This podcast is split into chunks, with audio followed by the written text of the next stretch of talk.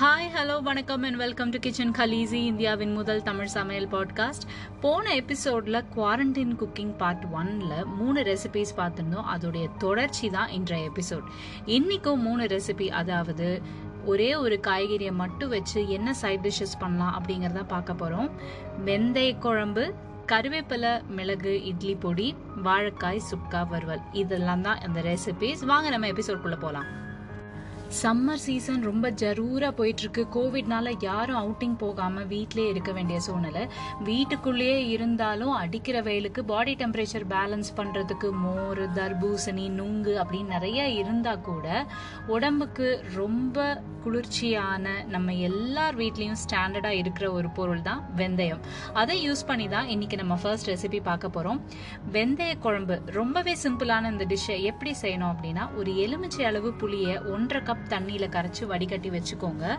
ஒரு table spoon அளவு எண்ணெயை ஒரு கடாயில் காய வச்சு அரை ஸ்பூன் கடுகு கொஞ்சம் கருவேப்பிலை ஒரு சிட்டிக்க பெருங்காயம் ரெண்டு ஸ்பூன் வெந்தயம் சேர்த்து நல்லா ஃப்ரை பண்ணிக்கோங்க.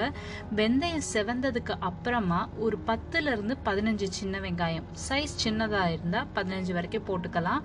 அதை போட்டுட்டு வதக்கிட்டு மூணு ஸ்பூன் சாம்பார் பொடி கொஞ்சம் தேவையான அளவு உப்பு சேர்த்து லேசாக வதக்கிட்டு புளி தண்ணியை ஊற்றி நல்லா பச்சை வாடை போக கொதிக்க விட்டு இறக்கிடுங்க. இவ்வளோதான் இந்த குழம்பு. வெந்தயம் சின்ன வெங்காயம் ரெண்டுமே குளிர்ச்சி அண்ட் இம்யூனிட்டி தரக்கூடியது. டயபெட்டிக் பீப்புளுக்கும் இந்த குழம்பு ரொம்ப நல்லது. இன்னைக்கு நம்ம ரெண்டாவதா பார்க்க போற ரெசிபி கருவேப்பிலை மிளகு இட்லி பொடி. ஒரு கொத்து கருவேப்பிலையை உருவி வாஷ் பண்ணிட்டு டவல்ல நல்லா காய வச்சு எடுத்து வச்சுக்கோங்க. ஒரு அடிகனமான குக்கர்ல ஒரு கப் கருவேப்பிலையை நல்லா அழுத்தி அளந்து அதோட ரெண்டு டேபிள் ஸ்பூன் பருப்பு ரெண்டு டேபிள் ஸ்பூன் உளுத்தம்பருப்பு நான்கு வரமிளகாய் ஒரு ஸ்பூன் மிளகு எல்லாத்தையுமே ஒன்றா சேர்த்து ரொம்ப ரொம்ப சன்னமான தீயில ரொம்ப ரொம்ப சிம்மில் வச்சுட்டு வறுக்கணும். பருப்பெல்லாம் நல்ல கோல்டன் ப்ரௌன் கலரில் மாறும். கருவேப்பிலையே ரொம்ப கிறிஸ்பியாக மாறும். அது வரைக்கும் ரொம்ப நிதானமாக அதை வந்து நம்ம வறுக்கணும். சிம்லே வச்சிருந்து அப்பப்போ பிரட்டி விட்டுக்கணும். இதை நல்லா ஆற வச்சு தேவையான அளவு உப்பு சேர்த்து அரைச்சிக்கணும். மிளகு இந்த பொடிக்கு கொஞ்சம் நல்ல எக்ஸ்ட்ரா ஃப்ளேவர் கொடுக்கும். எண்ணெய் சேர்க்காததுனால ஒரு மாதம் வரைக்கும் கூட இதை நீங்கள் வச்சு யூஸ் பண்ணிக்கலாம். இப்போ கடைசியாக பார்க்க போகிற ரெசிபி வாழைக்காய் சுக்கா வறுவல். இது வந்து நம்ம யூஸ்வலாக செய்கிற வாழைக்காய் பொரியல் மாதிரியோ அல்லது புட்டு மாதிரியோ இல்லாமல் இது கொஞ்சம் டிஃப்ரெண்ட்டாக தேங்காயோ வெங்காயமோ சேர்க்காத ரெசிபி நாலு வாழைக்காயை தோல் சீவி அதை ஸ்கொயர் ஸ்கொயராக கட் பண்ணிக்கோங்க. அதில் ரெண்டு டீஸ்பூன் இஞ்சி பூண்டு பேஸ்ட் ஒன்றரை டீஸ்பூன் மிளகாய்த்தூள் ஒன்றரை டீஸ்பூன் மிளகுத்தூள் கொஞ்சம் உப்பு சேர்த்து நல்லா பிசிறி வச்சுக்கோங்க.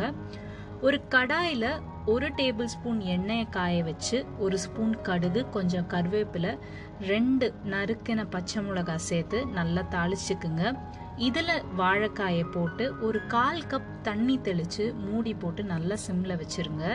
சிம்லேயே காய் நல்லா வெந்துடும் அஞ்சு நிமிஷத்துக்கு ஒரு தடவை அதை பிரட்டி விட்டால் போதும். அது வெந்ததுக்கு அப்புறமா மூடியை எடுத்துட்டு நல்லா கிறிஸ்பாக ரோஸ்ட் ஆகிற வரைக்கும் ஃப்ரை பண்ணி இறக்கி வச்சுட்டு இதை நம்ம சாதத்துக்கு பரிமாறிக்கலாம். என்ன கிச்சன் கலீசிஸ்? இன்னைக்கு நம்ம பார்த்த ரெசிபிஸ் உங்களுக்கு டெஃபினட்டாக பிடிச்சிருக்கும் உபயோகமாக இருக்கும்னு நான் நம்புகிறேன் உங்களுக்கு சமையல் சம்மந்தப்பட்ட கேள்விகள் டவுட்ஸ் டிப்ஸ் இல்லை ரெசிபிஸ் பற்றி ஏதாவது தெரிஞ்சுக்கணும் அப்படின்னா ஏஎன்பியூஎல்எல்ஏகேகே அன்புள்ள KK at Gmail dot com அப்படின்ற மின்னஞ்சல் முகவரிக்கு நீங்கள் எழுதி அனுப்புங்க. அடுத்த எபிசோடில் இதே மாதிரி மினிமலிஸ்டிக் குவாரண்டைன் குக்கிங் ரெசிபீஸோட நான் உங்களை சந்திக்கிறேன். அது வரையிலையும் பி சேஃப் தனியாக இருங்க. Take care and bye from Akila Vimal.